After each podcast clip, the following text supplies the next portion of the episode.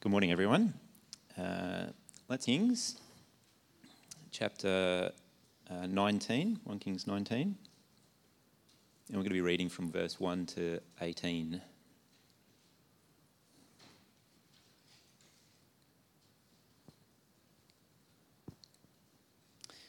My app's just died. Sorry. Do you know what? I'm going to read from the screen. Ahab told Jezebel all that Elijah had done and how he had. And that's just died as well.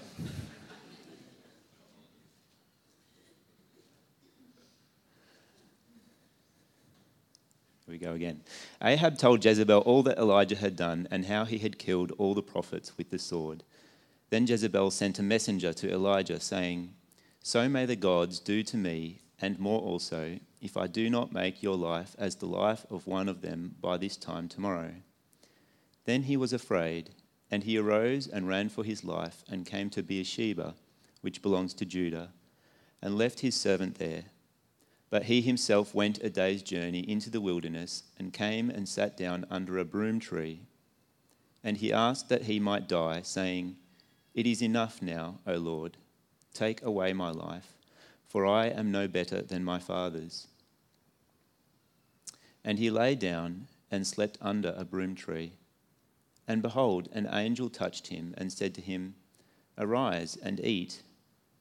And he looked, and behold, there was at his head a cake baked on hot stones and a jar of water. And he ate and drank and lay down again. And the angel of the Lord came again a second time and touched him and said, Arise and eat, for the journey is too great for you. And he arose and ate and drank, and went in the strength of that food forty days and forty nights to Horeb, the mount of God. There he came to, to a cave and lodged in it, and behold, the word of the Lord came to him, and he said to him, What are you doing here, Elijah? He said, I have been very jealous for the Lord, the God of hosts for the people of Israel have forsaken your covenant, thrown down your altars, and killed your prophets with the sword. And I, even I only, am left, and they seek my life to take it away. And he said, Go out and stand on the mount before the Lord. And behold, the Lord passed by, and a great and strong wind tore the mountains and broke in pieces the rocks before the Lord but the Lord was not in the wind. And after the wind, an earthquake. But the Lord was not in the earthquake. And after the earthquake, a fire. But the Lord was not in the fire. And after the fire, the sound of a low whisper. And when Elijah heard it, he wrapped his face in, the, in his cloak and went out and stood at the entrance of the cave. And behold, there came a voice to him and said, What are you doing here, Elijah? He said, I have been very jealous for the Lord, the God of hosts, for the people of Israel have forsaken your covenant, thrown down your altars, and killed your prophets with the sword. And I, even I only, am left, and they seek my life to take it away. And the Lord said to him, Go return on your way to the wilderness of Damascus. And when you arrive, you shall anoint Hazael to be king over Syria, and Jehu, son of Nimshi, you shall anoint to be king over Israel, and Elisha, the son of Shaph- Shaphat, and Abel Mehoel, Meloha, sorry, and shall anoint to be prophet in your place. And the one who escapes from the sword of Hazael shall Jehu put to death and the one who escapes from the sword of Jesus leave 7,000 in Israel, all the knees that have not bowed to Baal, and every mouth that has not kissed him. Here ends the reading. Let's welcome Glenn back up. Good to have you back.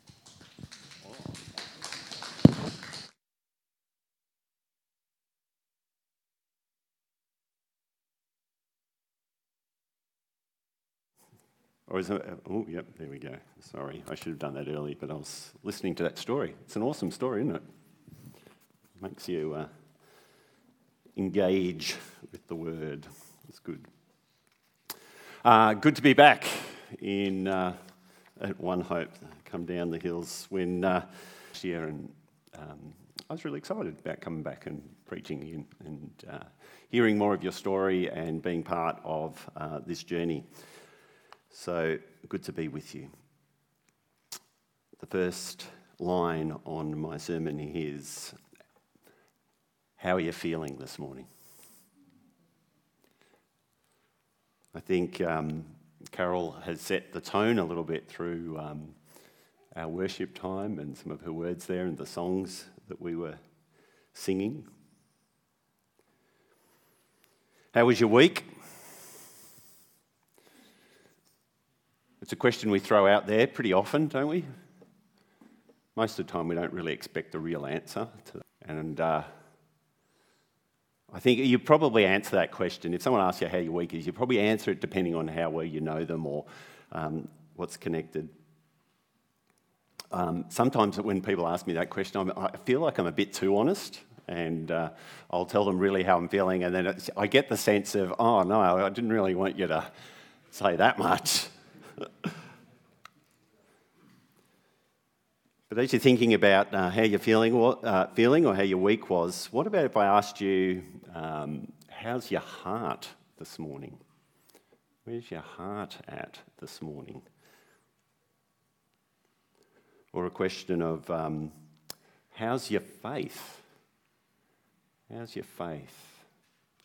After all that we see going on, uh, going on in the world of all we we might have experienced this week. Do you come here this morning confident in that faith? Or a little bit shaken in it? I'm sure that there are some of us here this morning who have experienced God in powerful ways this week, heard his voice, or seen his work in our lives, known his presence with us there are probably others here uh, that are less confident. Colin and I had, um, sorry, Colin, I forgot to tell you that I was going to share this, but bad. Um, we had one of those nights during the week where we just couldn't sleep. And we've had them over the years. Um, and Coral and nursing shift work sort of throws you around. And um, often in those places, we pray. And we pray just like, I've got to get up, go to work tomorrow and we don't fall asleep. and, it beca- and then night time starts to play with your head a bit. And I don't know, even if spiritual things start to happen there, and in the, in the night, and you're sleep deprived and you're frustrated, and you just, we've given up praying. We've given up praying for going, because God doesn't seem to answer that prayer with sleep often. But sleep's sort of a small thing. But what about bigger things that maybe you get angry at or frustrated with? Ooh, where do you turn to for help in those situations? Are there idols or distractions that you turn to to try and help you through nights like that or situations where you're struggling with? There are maybe some among us here this morning who feel like their faith is just hanging on by a thread, not even sure if God is real. He hasn't kept his end of the bargain in terms of the way we thought our lives would turn out. That maybe you feel like you feel like giving up on God. That uh, faith is even smaller than a mustard seed and you can just barely hang on. God's distant, and you've started looking elsewhere to try and get through, to find help, to negotiate these times. Where do you go when you need help in life? Where do you go when you're not feeling great?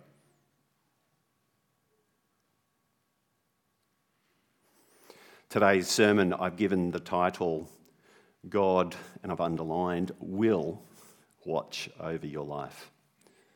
It's actually a, it's a promise from God. It's a commitment from God that He will watch over your life. And I think it particularly speaks to us um, in situations of doubt and uncertainty.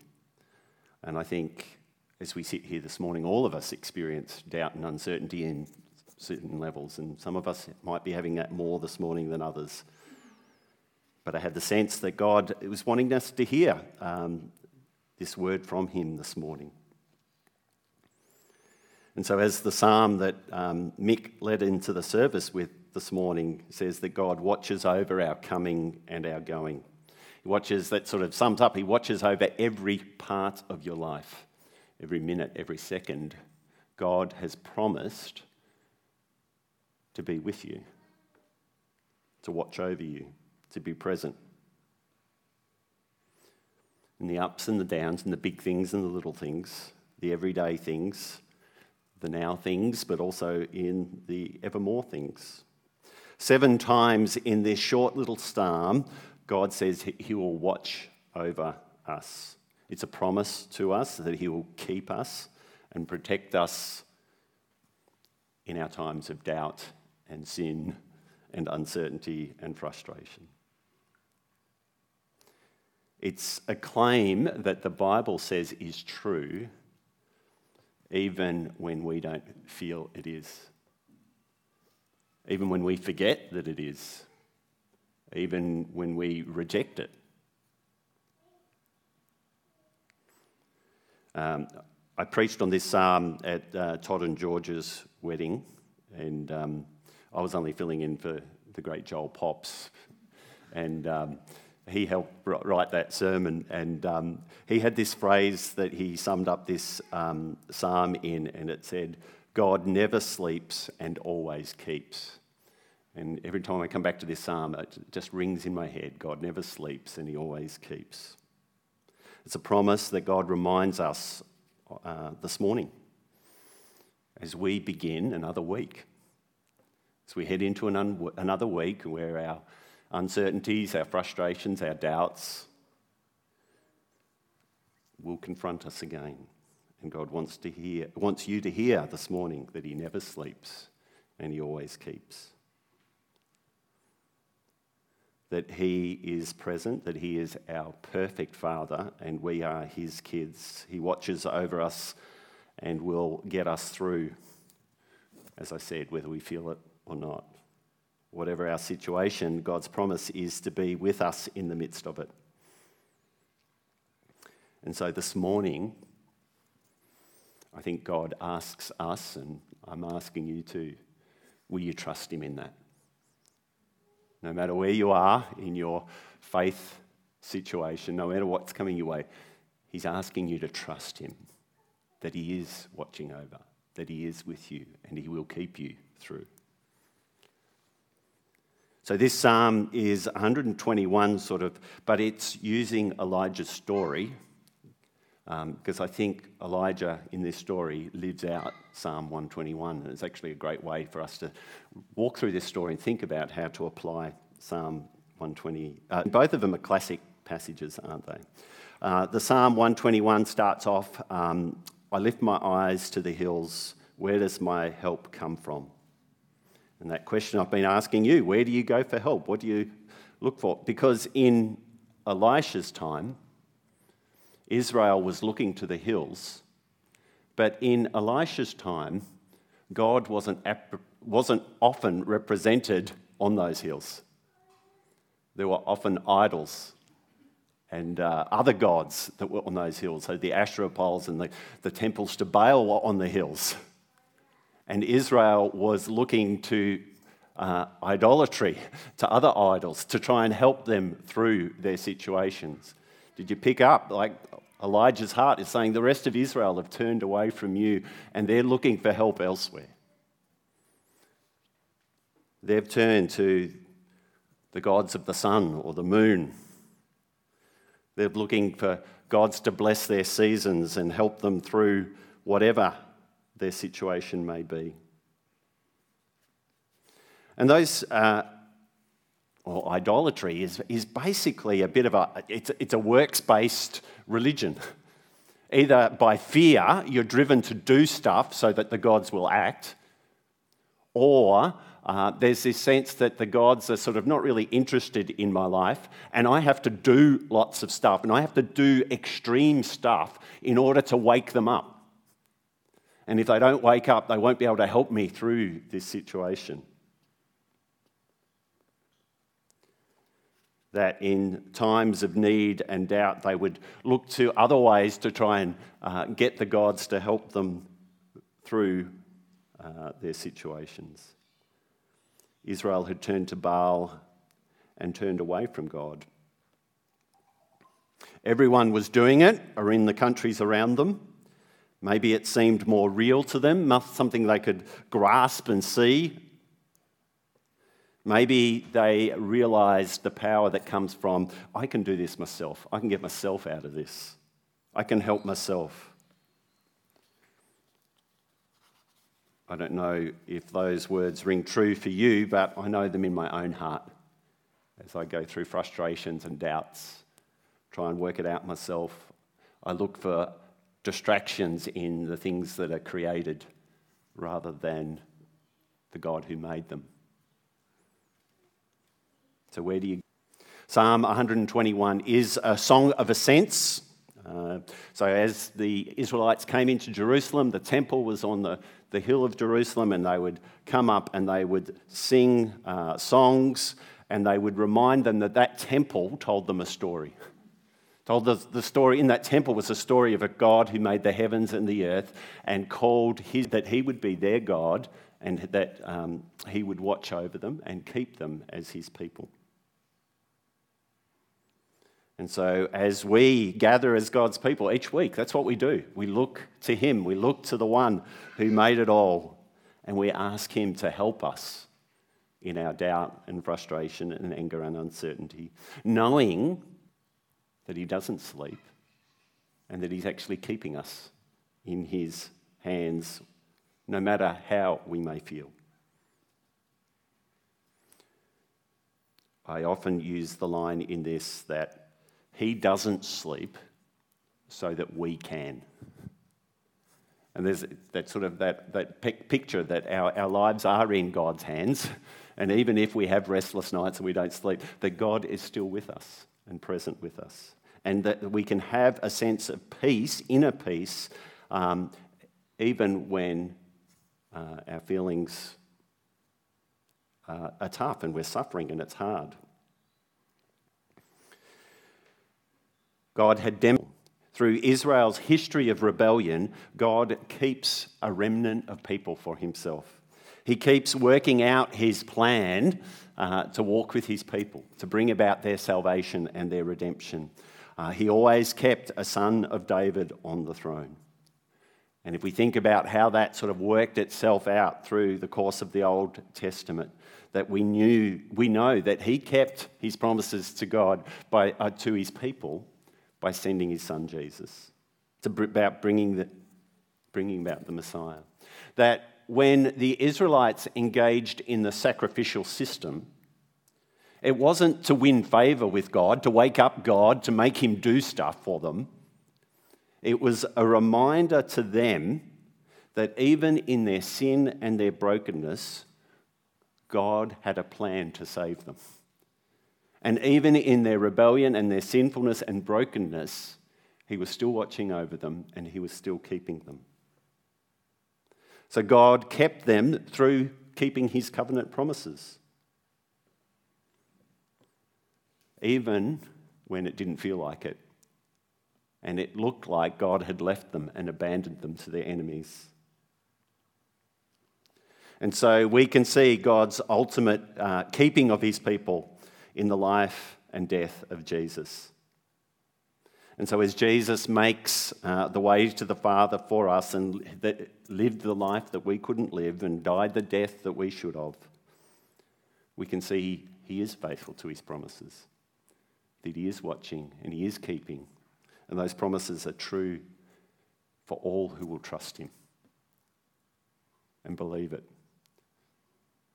and keep believing it and keep that pattern of repentance and belief and faith.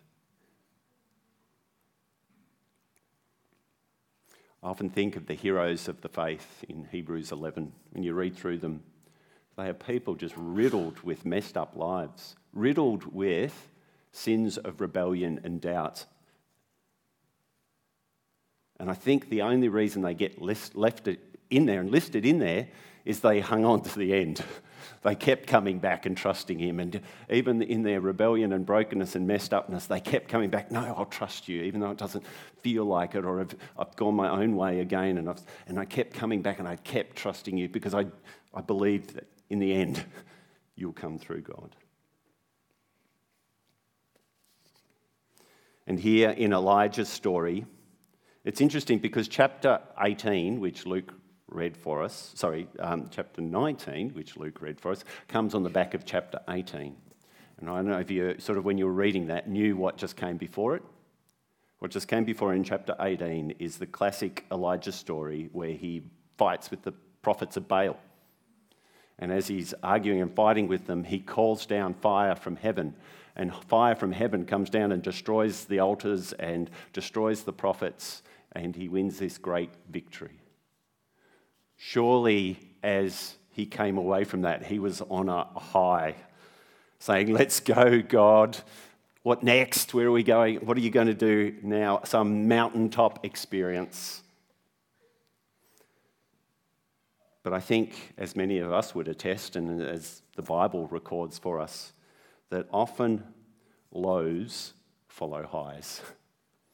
Because it's only within a matter of days that this story is recorded that Queen Jezebel makes some sort of threat to his life.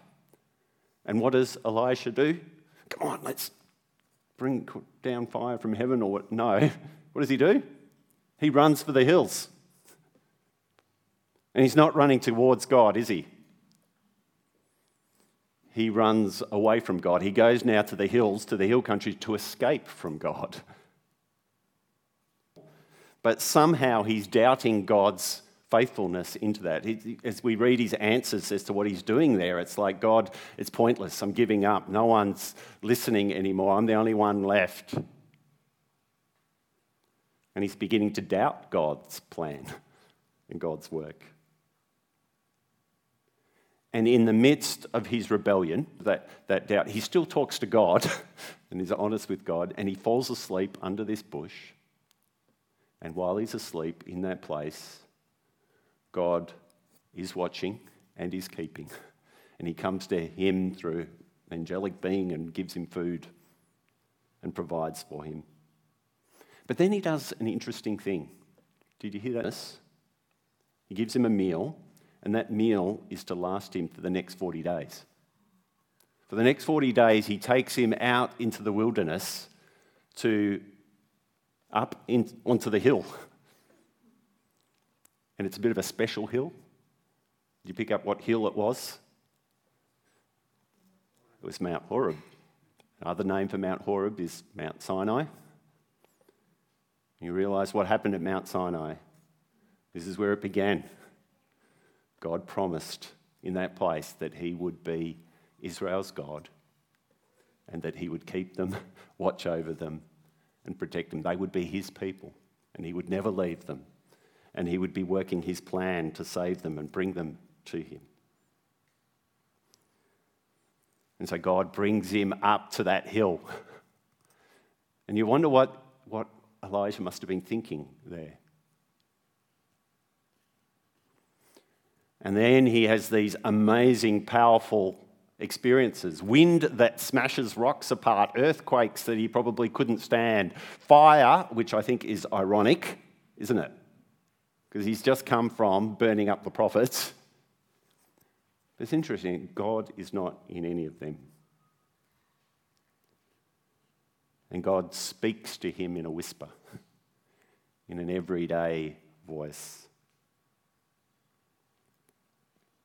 And he doesn't come with profound messages or anything, he just says, What are you doing here? Do you think I've given up on my promises? Do you think I'm not going to follow through with my people?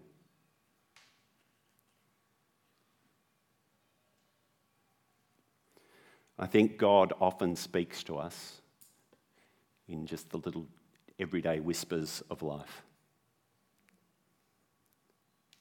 He reminds, his, uh, reminds us of his promises. Are we listening, hearing, just this week, I just got a message from Holly Boniface. And this week, um, we're catching up for a coffee because we're Hills people now. Um, and um, she shared this little, and I opened my, I've got this little devotion book. I opened it up, and it had Holly's name in it. She gave it to me ages ago, and I read this devotion. It was just, it just spoke to me powerfully.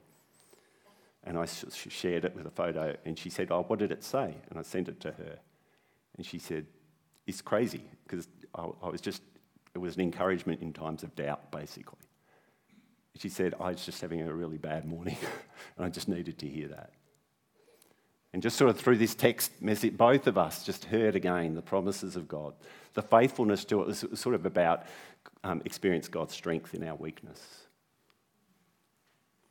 And these promises often come through text, through devotion books, through songs, through one another, as we remind each other of God's faithfulness.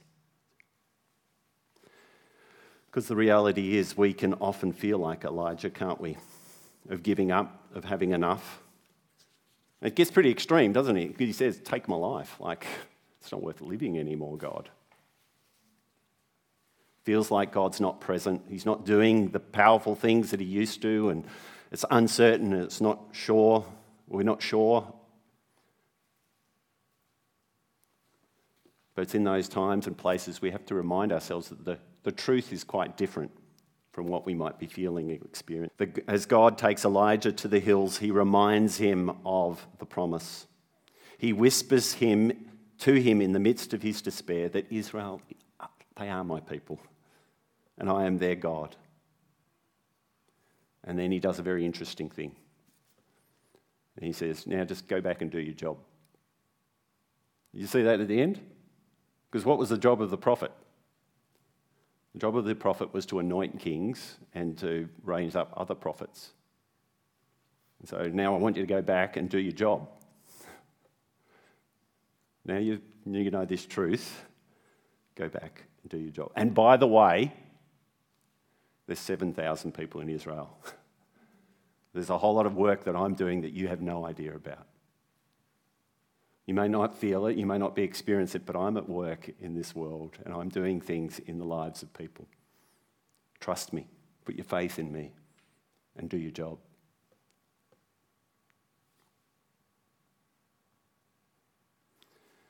The gentle whisper that comes to us, I was reminded of again this week that God's watching over my life, my coming and going. I read Philippians 4 again, where in the midst of turmoil and anxiety, Paul reminds us that the Lord is near when it doesn't feel like it. Romans 8, I read again, nothing can separate you.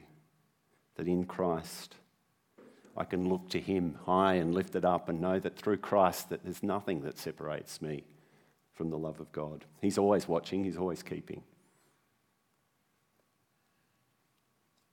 God is always present, He's always at work.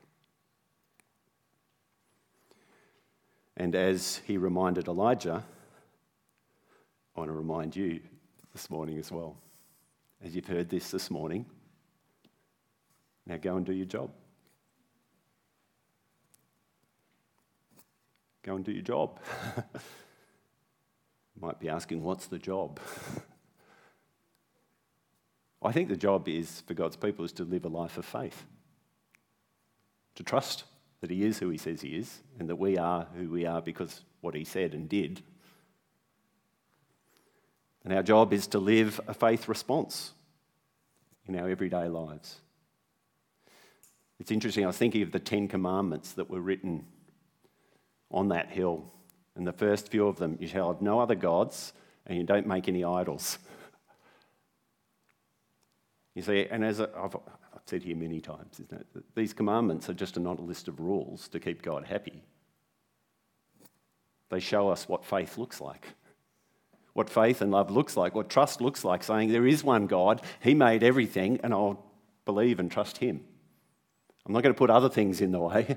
I'm going to repent and turn away from those and come back to the Creator, the one who made it all, the one who made me and knows me, the one who is always watching over and keeping uh, us as His people.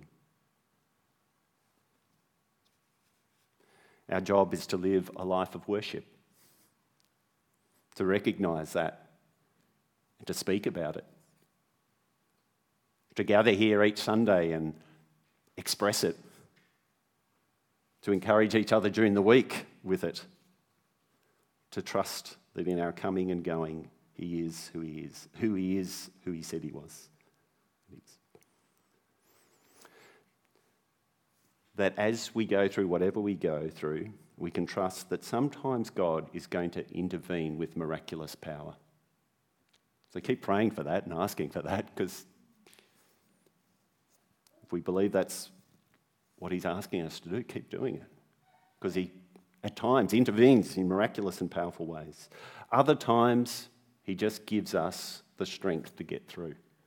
Just to keep putting one foot in front of the other, to get up each day, to head into whatever might be there he says, I'm with you and I'll give you the strength to get through this day.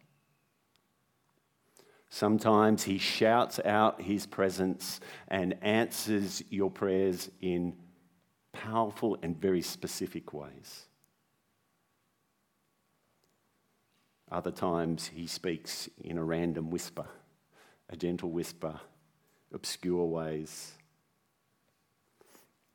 That this creator of the universe the one we can call Father, he never sleeps and he always keeps. So, people, this morning, lift up your heads, put your faith in the Maker of heaven and earth. Remind each other, like the Song of Ascents, Israelites sang this song together. They often would recall the, the stories of the scriptures together to be reminded of God's promises and his faithfulness. That we are not alone in these situations, that God has given us people and other Christians around us. So put your faith in him, knowing that he always watches over, he always, sleep, he always keeps. And now let's live our lives even though it may not feel like it and it's, we can't work it out, often faith and aligning ourselves to the truth will begin to make us feel different. So the situation may not be taken away, but we may be able to view that situation with more hope. That we might actually begin to feel a bit more confident amidst the confusion to be able to take the next step.